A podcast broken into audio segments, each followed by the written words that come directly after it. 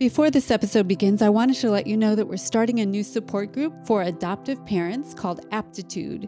It's for adoptive parents and foster parents who are facing adoptions challenges.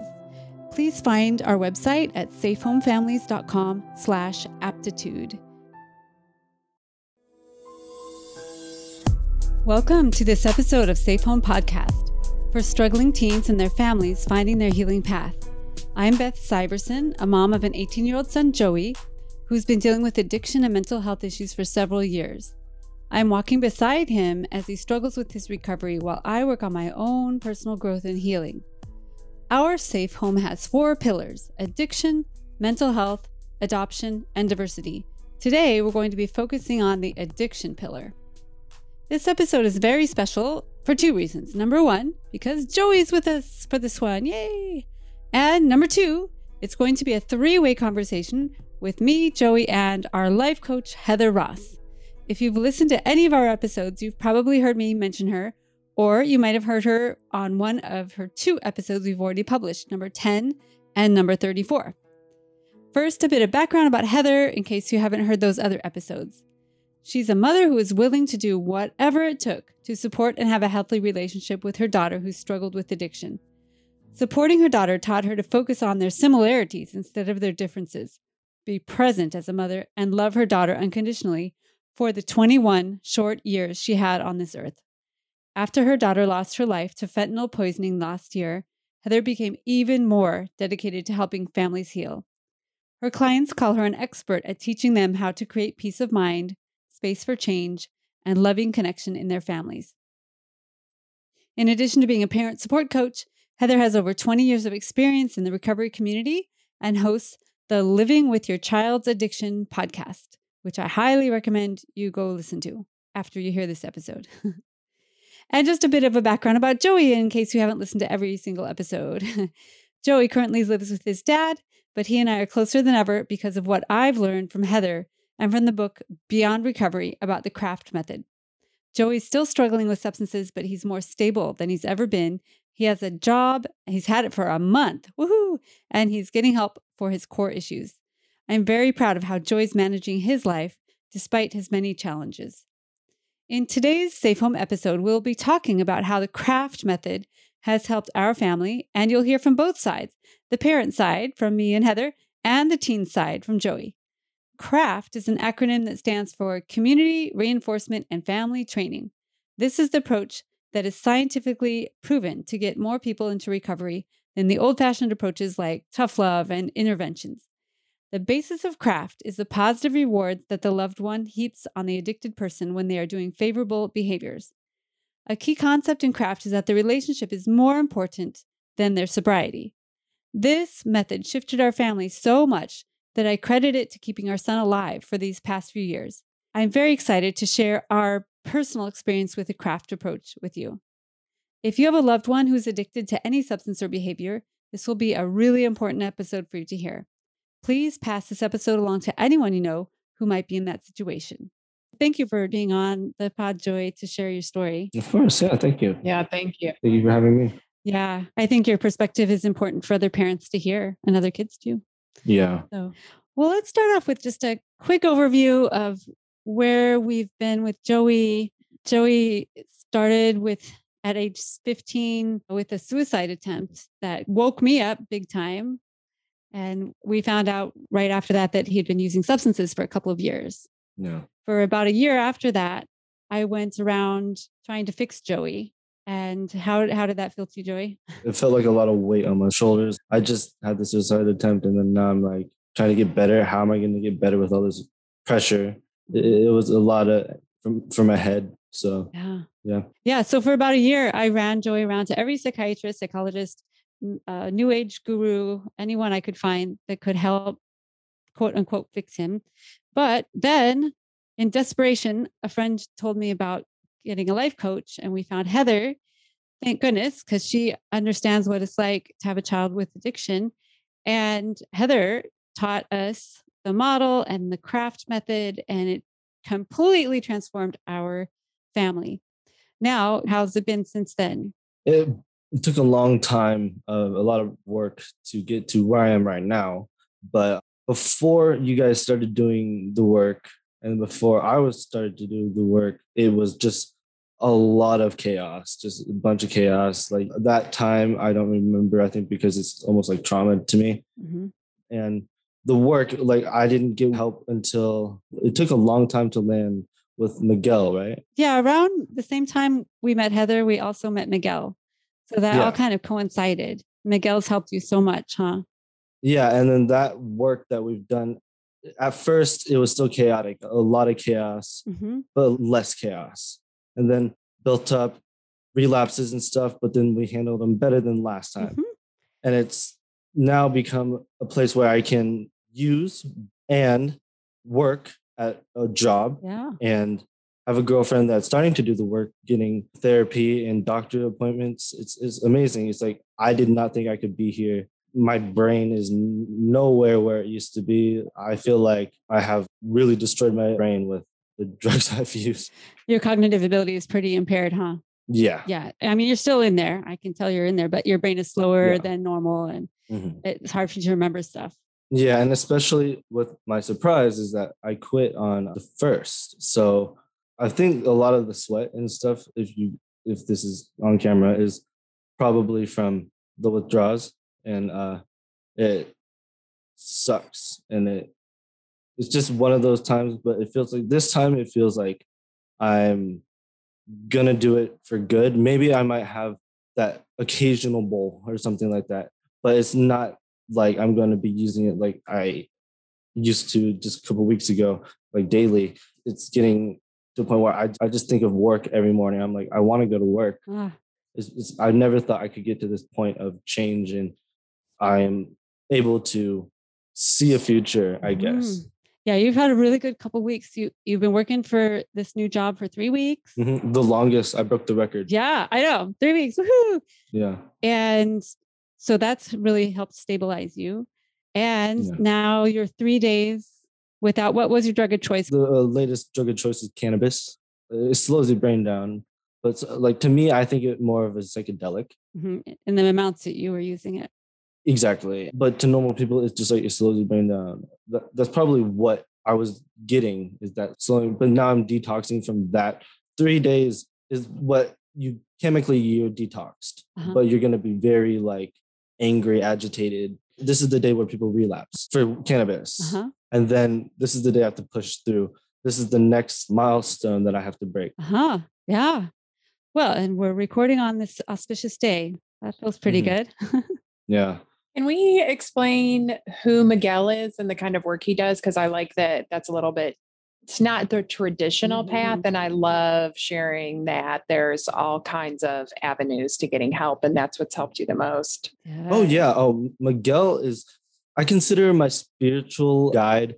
He really is just a very forward thinking therapist or person who understands trauma and how trauma is where chaos kind of spreads from mm-hmm. in, in, later in life in the person's life he understands that so he works with people and shows them their deeper wounds and how to deal with those instead of dealing with the problems mm-hmm. dealing with the trauma not the problem going right to the root yeah yeah. We had tried so many psychiatrists and therapists and rehabs and treatments, and none of them would go anywhere near Joey's early childhood trauma, which was primarily from being adopted.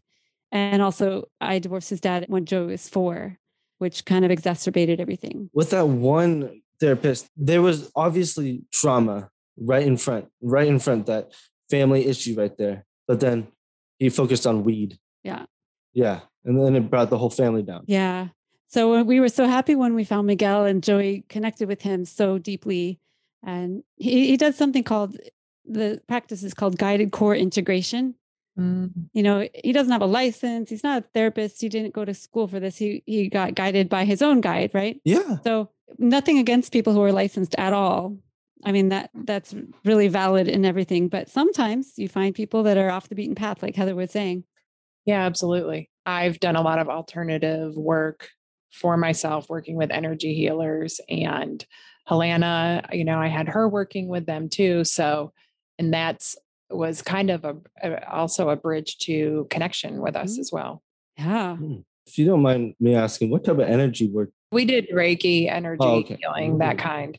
Oh. And we worked with a couple of different energy healers because each one is very different. We would go to sound baths together, which is a really deep meditation. I was thinking about sound baths. I I've always been interested. What is that, and how, where do you go in your mind? Well, I think that every person has a very different experience, Yeah. but it helps you get into a really deep meditative state. I've had a lot of experiences with it that were pretty intense that I would Mm. say are similar almost to what some I've heard other people experienced with psychedelics. Mhm. Mhm. So you can go to a very deep Mhm. meditative state and Yeah. really experience things that you wouldn't be able to experience trying to meditate Mhm. on your own. Mhm. Yeah.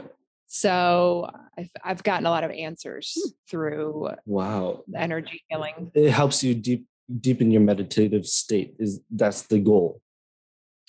Yeah, absolutely. Like, because you can get into a deeper meditation and stay there longer Oh wow.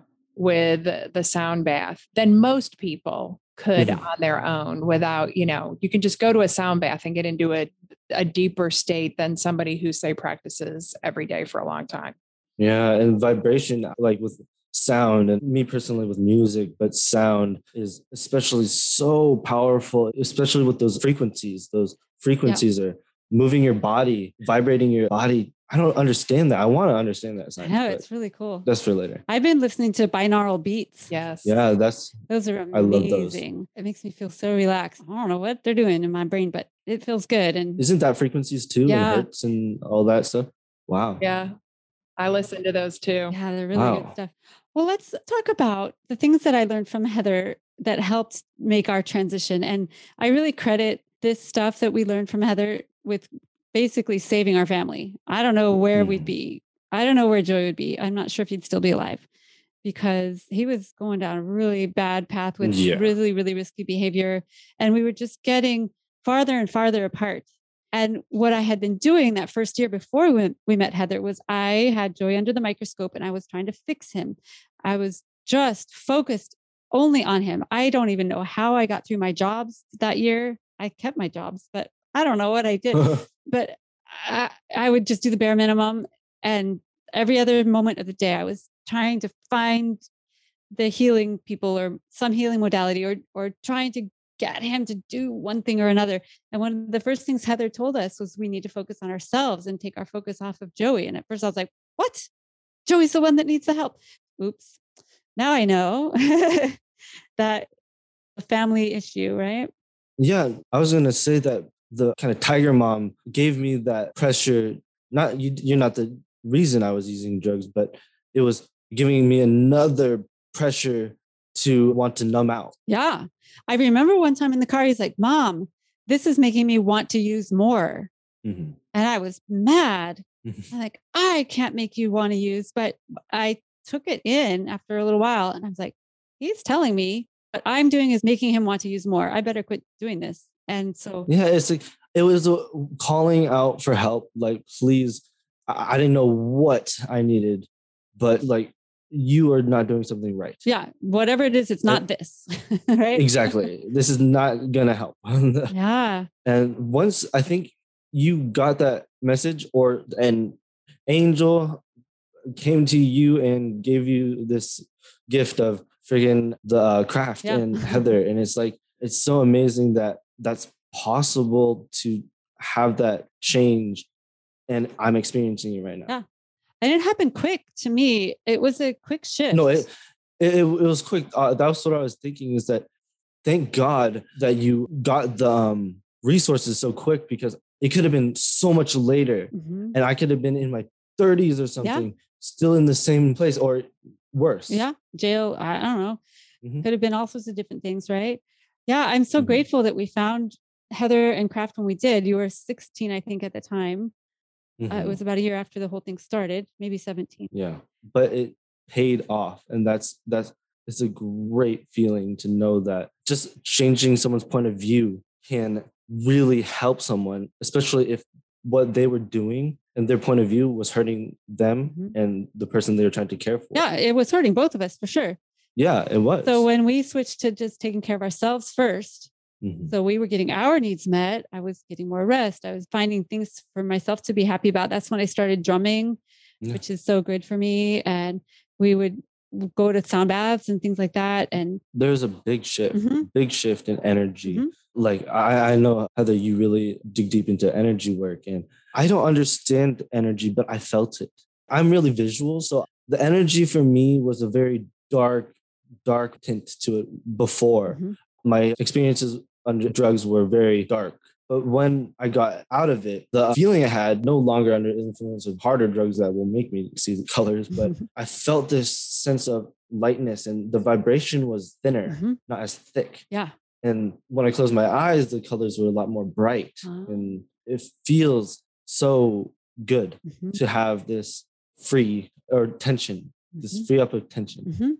So, would you say, because you were saying it took two years to Mhm. get to here, did it start with a change in your relationship within your family? I think it started with the want to understand more about what is causing the um, issue. Mhm. And that is that's communication. Mhm. Yeah. So once you got hooked in with Miguel and Jan and I were hooked in with Heather, everything just started to change.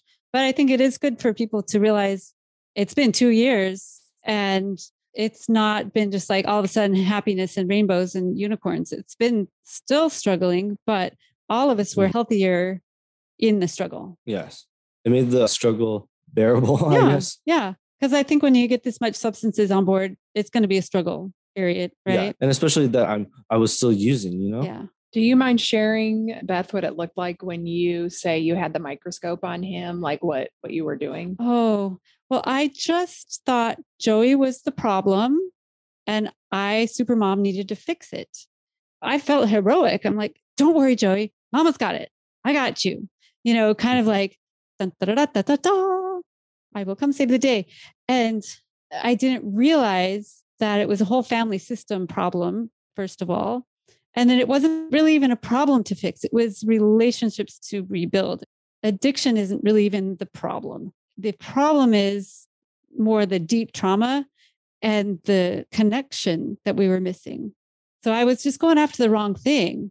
And it's what our Mhm. culture tells us to do, really. I mean, I was just doing what parents do. We try to fix our kids and try to make them do what we want them to do. But now I know what I know. I would have done things much differently all along. Mhm. Yeah. For me, with Helena, I was doing the same thing.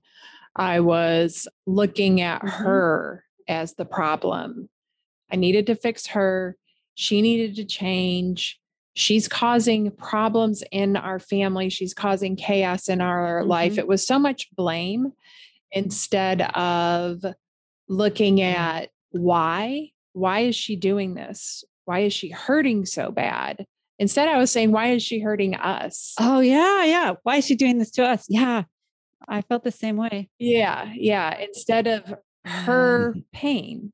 And I think that a lot of times we miss that, that, that how Mhm. much pain the person who's struggling with addiction is in, and that whatever substance they're using is actually helping them medicate that pain. Yeah. And it's actually a solution. It makes sense if you look at it from that perspective. But I had Helena under the microscope. Like Yep. she was like my project. You're the problem. I'm going to fix you. Yep. And then we can all be happy again instead of, oh my gosh, our whole family system Mhm.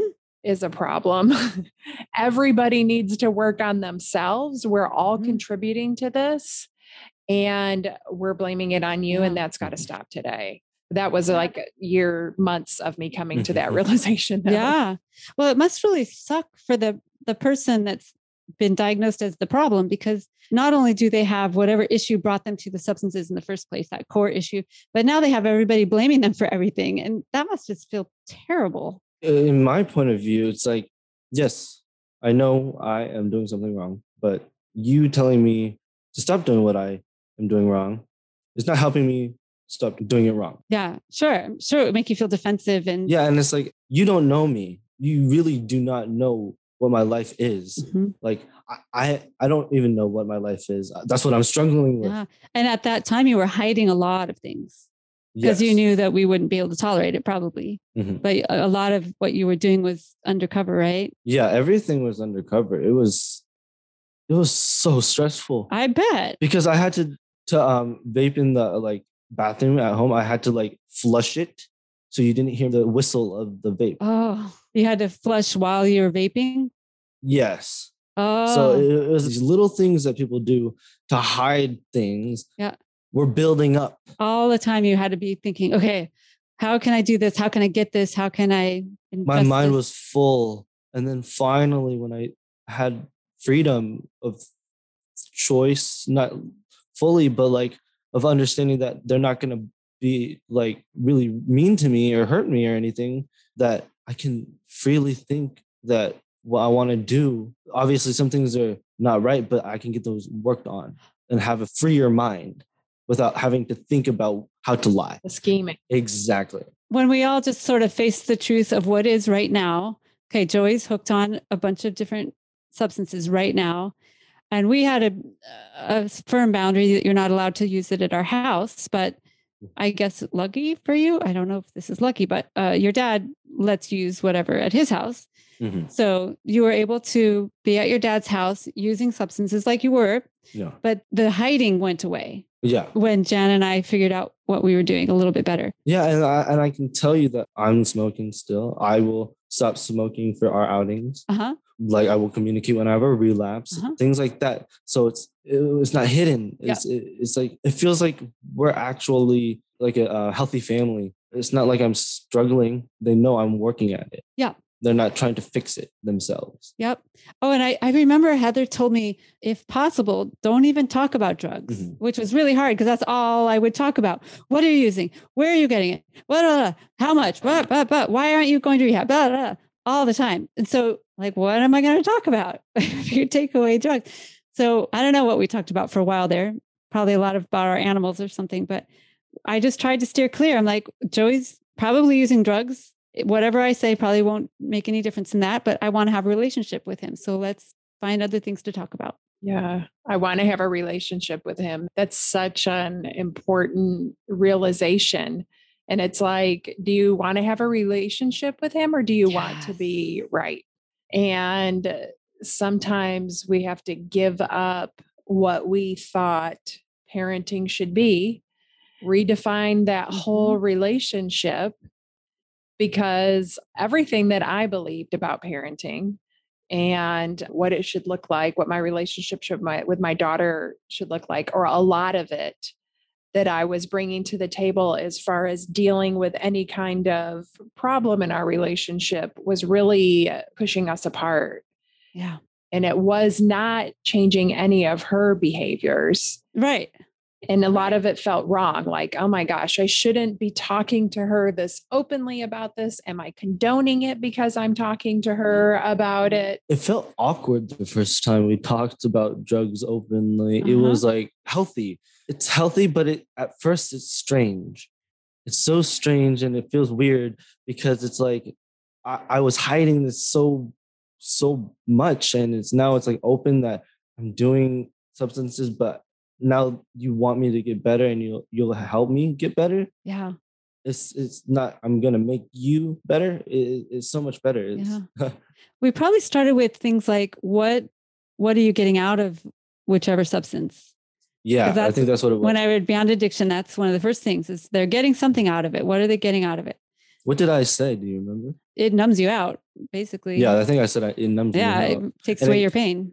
I think for the psychedelics, it really gives me fake answers. Now that I realize, Mm. I've realized it now that they're fake answers. But you were seeking answers and I was seeking new stuff. I wasn't learning anything in school, and when I took a substance and it gives me knowledge of uh, that, it convinces me it's giving me knowledge. I get addicted to that, yeah. and that, that's what brought me down. Isn't it like a joke about how everyone seems like a genius when they're high? Like, I don't know. Like, Yeah, and then when you come back down, you're like, oh, that wasn't that smart.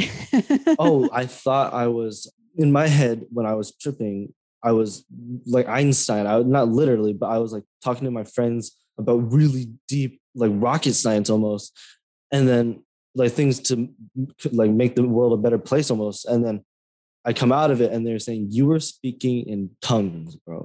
it was just gibberish. It was gibberish. But in your mind, you were like Einstein. yeah, these things were out of my comprehension to talk to you with now. Like it's like it was giving me stuff, but stuff that wouldn't help right now, you know? Yeah, it's like an illusion, huh? Exactly. A false reality. Yeah. I can remember Helena trying to talk to me about tell me what it was like when she used LSD and I would just get so Mm. disgusted and I wouldn't even entertain the Mm. conversation. This was early on before I started making changes in myself and coming to um, you know, more of a place of acceptance. So then when I did start trying to talk to her, she felt the same way like you were describing Joey where she felt like very apprehensive and even all the way to the end like she would tell me she would tell me details uh, about so many things but when it came to drugs it, she wouldn't get into a lot of details Mhm. and I think that there was still, even though we'd been working on it for a couple of years trying to open things up, there was still just that element of shame that kept her from Mhm. really opening up Yeah. about that to me Mhm. fully. At this point in my life, with where I am, I've lost. I don't know if it's because I've fried my brain or if it's actually uh, like a good moral I have that I don't care. I'm a free person. People should know my story, should understand the struggles, the real struggles of what like substance abuse is and sounds like, and how to make it less of a struggle. Yeah. I think your voice is really important to hear. I think not many Mm-hmm. people that are in the middle of substances can talk about it very coherently. So I Mhm. think I think you have a really unique gift that you can talk about what it's like right in the middle of it. Where I am at at this point is like I want to get better. I want to help others, but I I need some support, and I I don't know. It's kind of starting to drain me out a little bit, but I know that's one low, and that's what I've learned is that it comes up. Uh, What comes up? The um, peak of um, getting better. It always it's a wave. Yeah. Oh yeah, it is a wave. I was thinking um, one of one of the other things that Heather's taught us is that sobriety for you is not our goal. Mhm. Our goal is connection. Yeah. And I think it's interesting that you're on day three of sobriety. And he told me that right before we got on. So I did know just a tiny bit earlier than Mhm. everybody in this listening to this.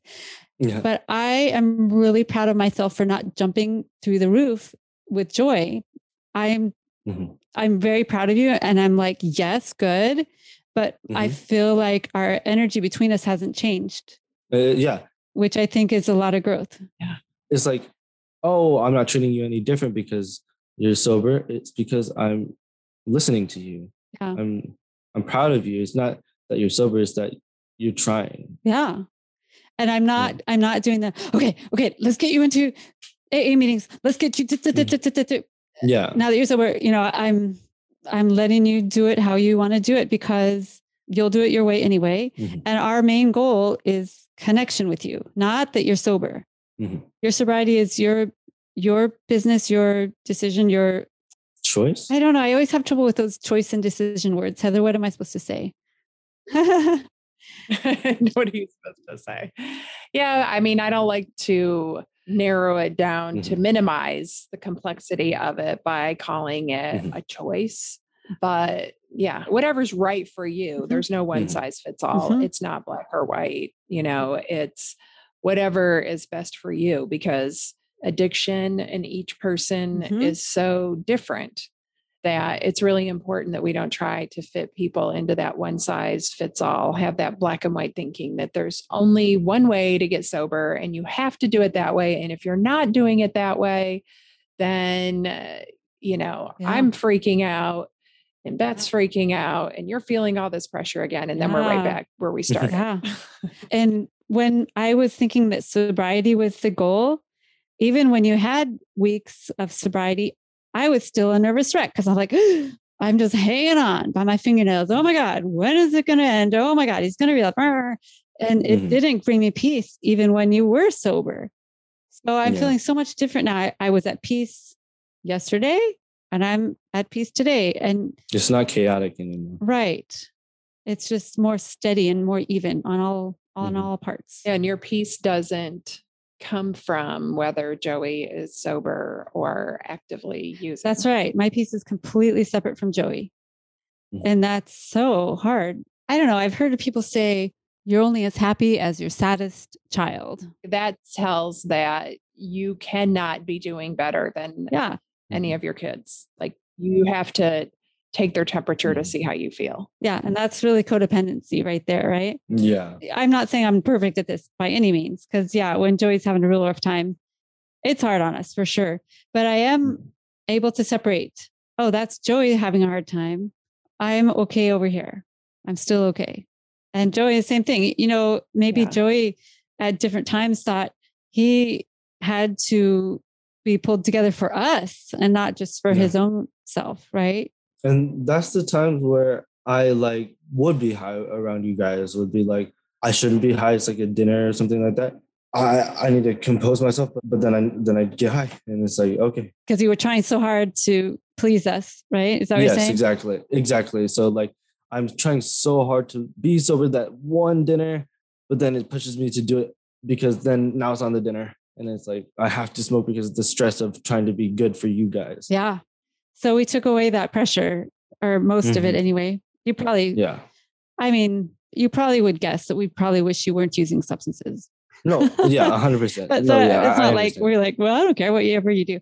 But but the pressure to do it for us is gone. yeah Uh, you wish that's your wish you have your own beliefs and your own wants and that's what you've understood is that it's no longer i can make it my i can make it my way Yeah. When I started prioritizing connection over anything with Helena, I really had just come to this place of acceptance that maybe she would never get sober. Like maybe this was all that was ever going to be available to me. And I wanted to have a relationship with her no matter what.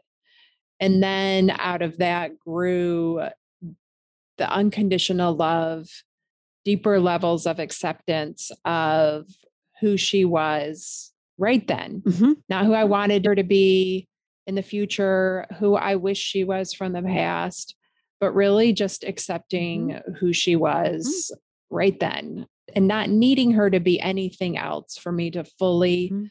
love her and in order to for me to have my own peace of mind.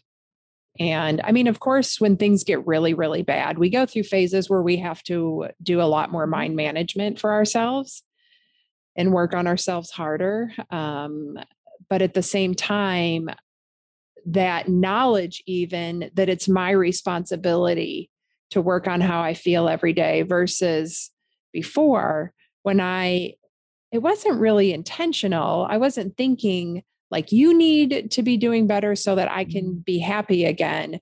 But that's how I was acting. That's what was underneath everything that I was doing. So once I just even knew that, okay, I am 100% responsible for my happiness in my life, and putting that on somebody who's already struggling Yeah. is Mhm. so unfair. That's asking a lot, huh? Yeah. Well, you are such a good example of that. And you taught me that so, so well. And I totally got it.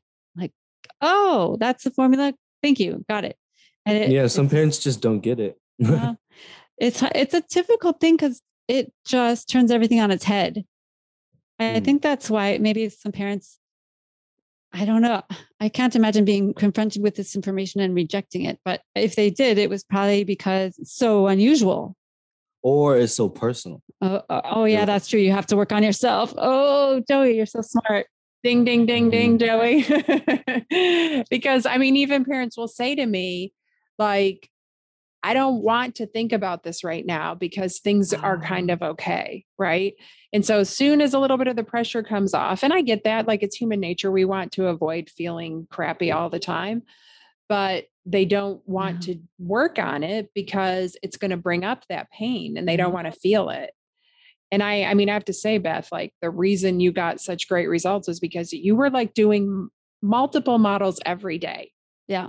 You would send them to me and then you would keep working on them. I mean, you dug in and you did the work. You worked hard on yourself. This wasn't, I don't want to like, it wasn't like you just met me and started talking uh, to me yeah, and it was uh, magic. It was work. Yeah, that's actually, you, you did the work that you mean, you read the material, you did models in between, you really looked at yourself and went into things that were uncomfortable so that you could show up how you wanted to and feel good about yourself. And it is uncomfortable to face the fact that, oh, shoot, it's not just my son that's a mess. It's me too. And you know what? I've learned so much because Joey has a lot of attachment issues from his adoption and then my divorce, but so do I. Uh, it's not the same, mm-hmm. but I've realized I have a lot of attachment issues too.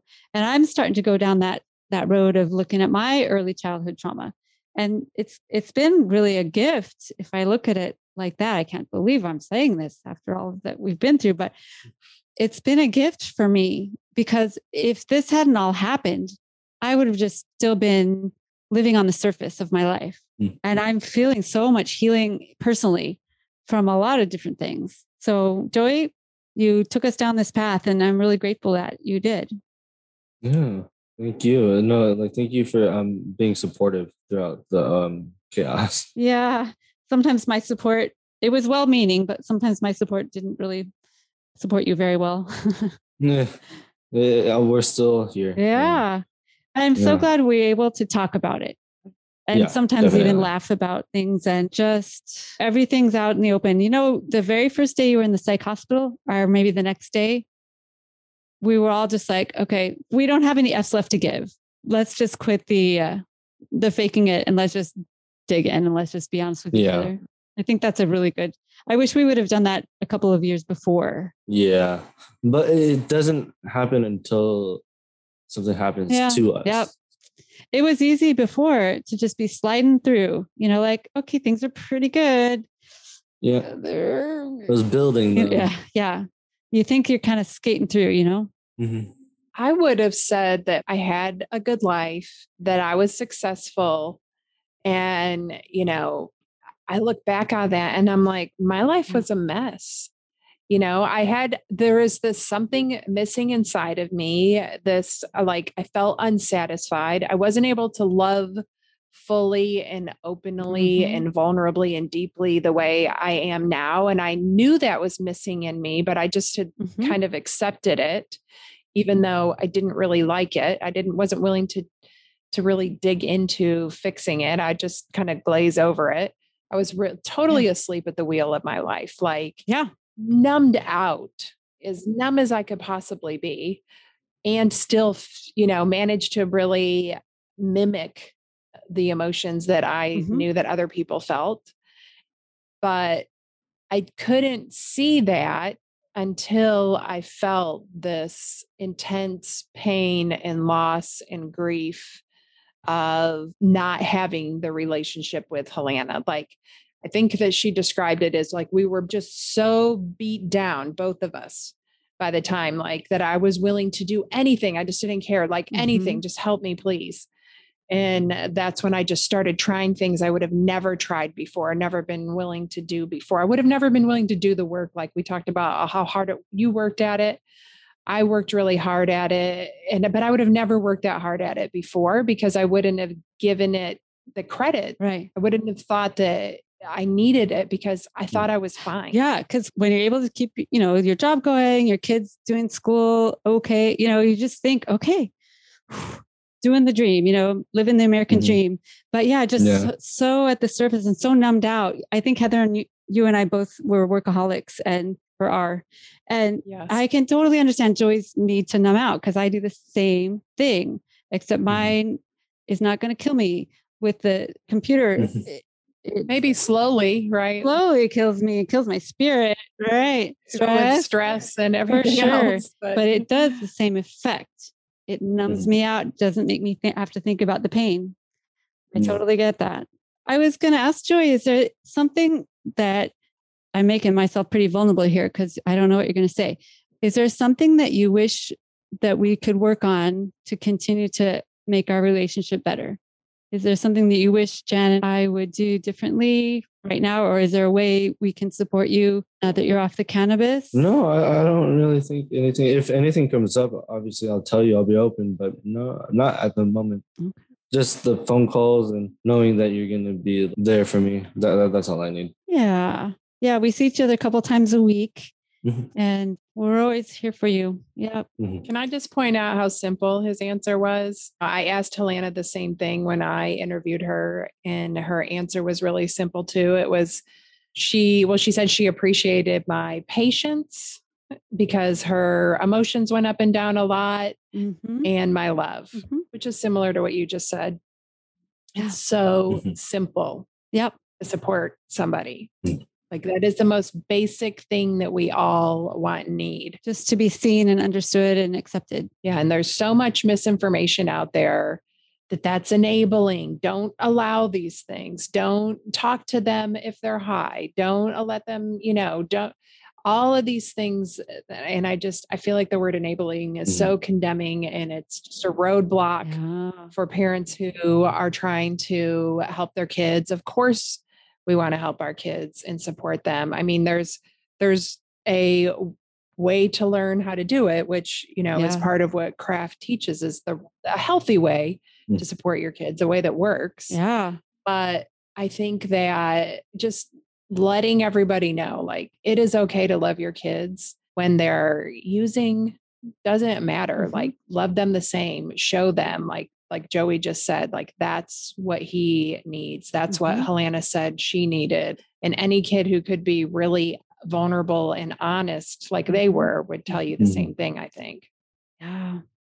Joey, do you have anything to say about that enabling piece? Like when we started talking to you really frankly about substances or made things more open, did that make you feel like using more drugs or? No, it actually, it wa- I was. It's always been me wanting to use drugs. It's never been you guys wanting to use drugs, but it made me feel like it's not a bad thing, and I have to use more drugs to numb that shame feeling. Yeah. So when there's a lot of shame and blame or uh, get you into this rehab, that rehab, blah, blah, blah, that Mhm. made you feel shame and blame, which made you want to use more. But when we took that away, it didn't make you quit immediately, but it didn't Mhm. make it worse and make you want to Yeah. add drugs. What about like when I gave you the box of Narcan?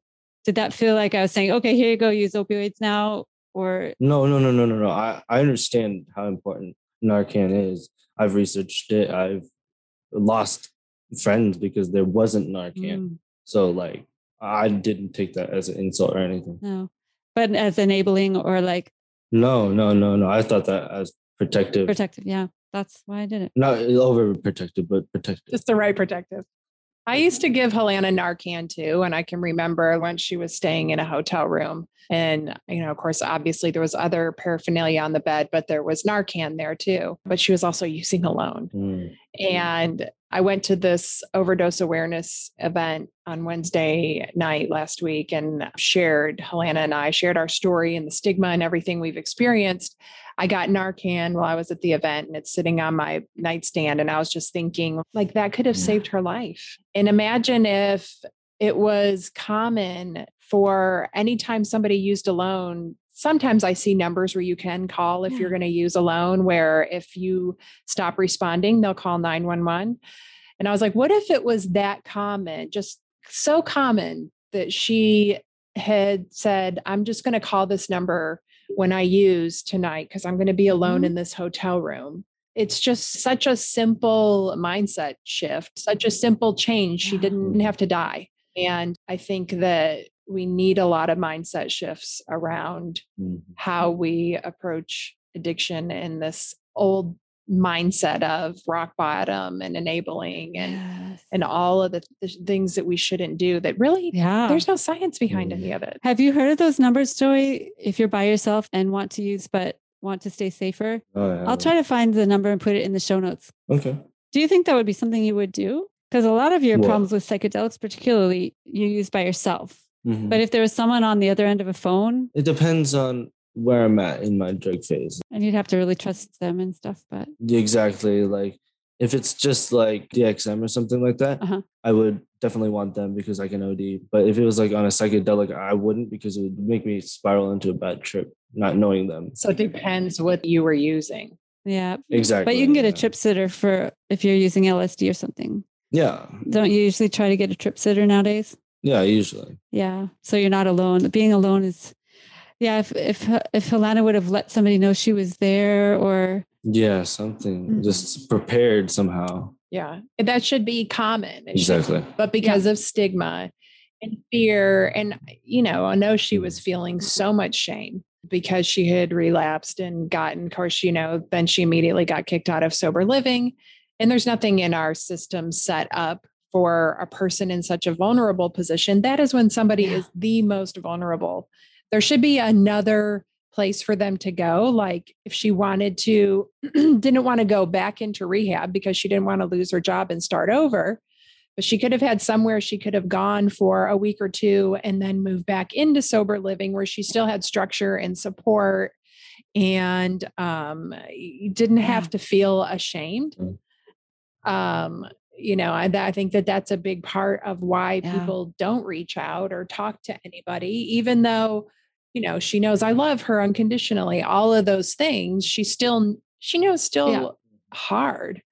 And so I think that the more we normalize having somebody to talk to, having a number to call, more, you know, everybody has Narcan. Like I was thinking the other day, like those, remember when everybody got those AED devices in every business? oh yeah, I was like, "Well, a Narcan should be in every business the same way, right? Like, absolutely. why isn't it? Because with all of the overdose Yes. deaths every year, it would just make sense to me. But we've got to change the way people think before those things start happening. Yeah. Mhm. Well, both of us, our our podcasts are all about reducing shame and stigma.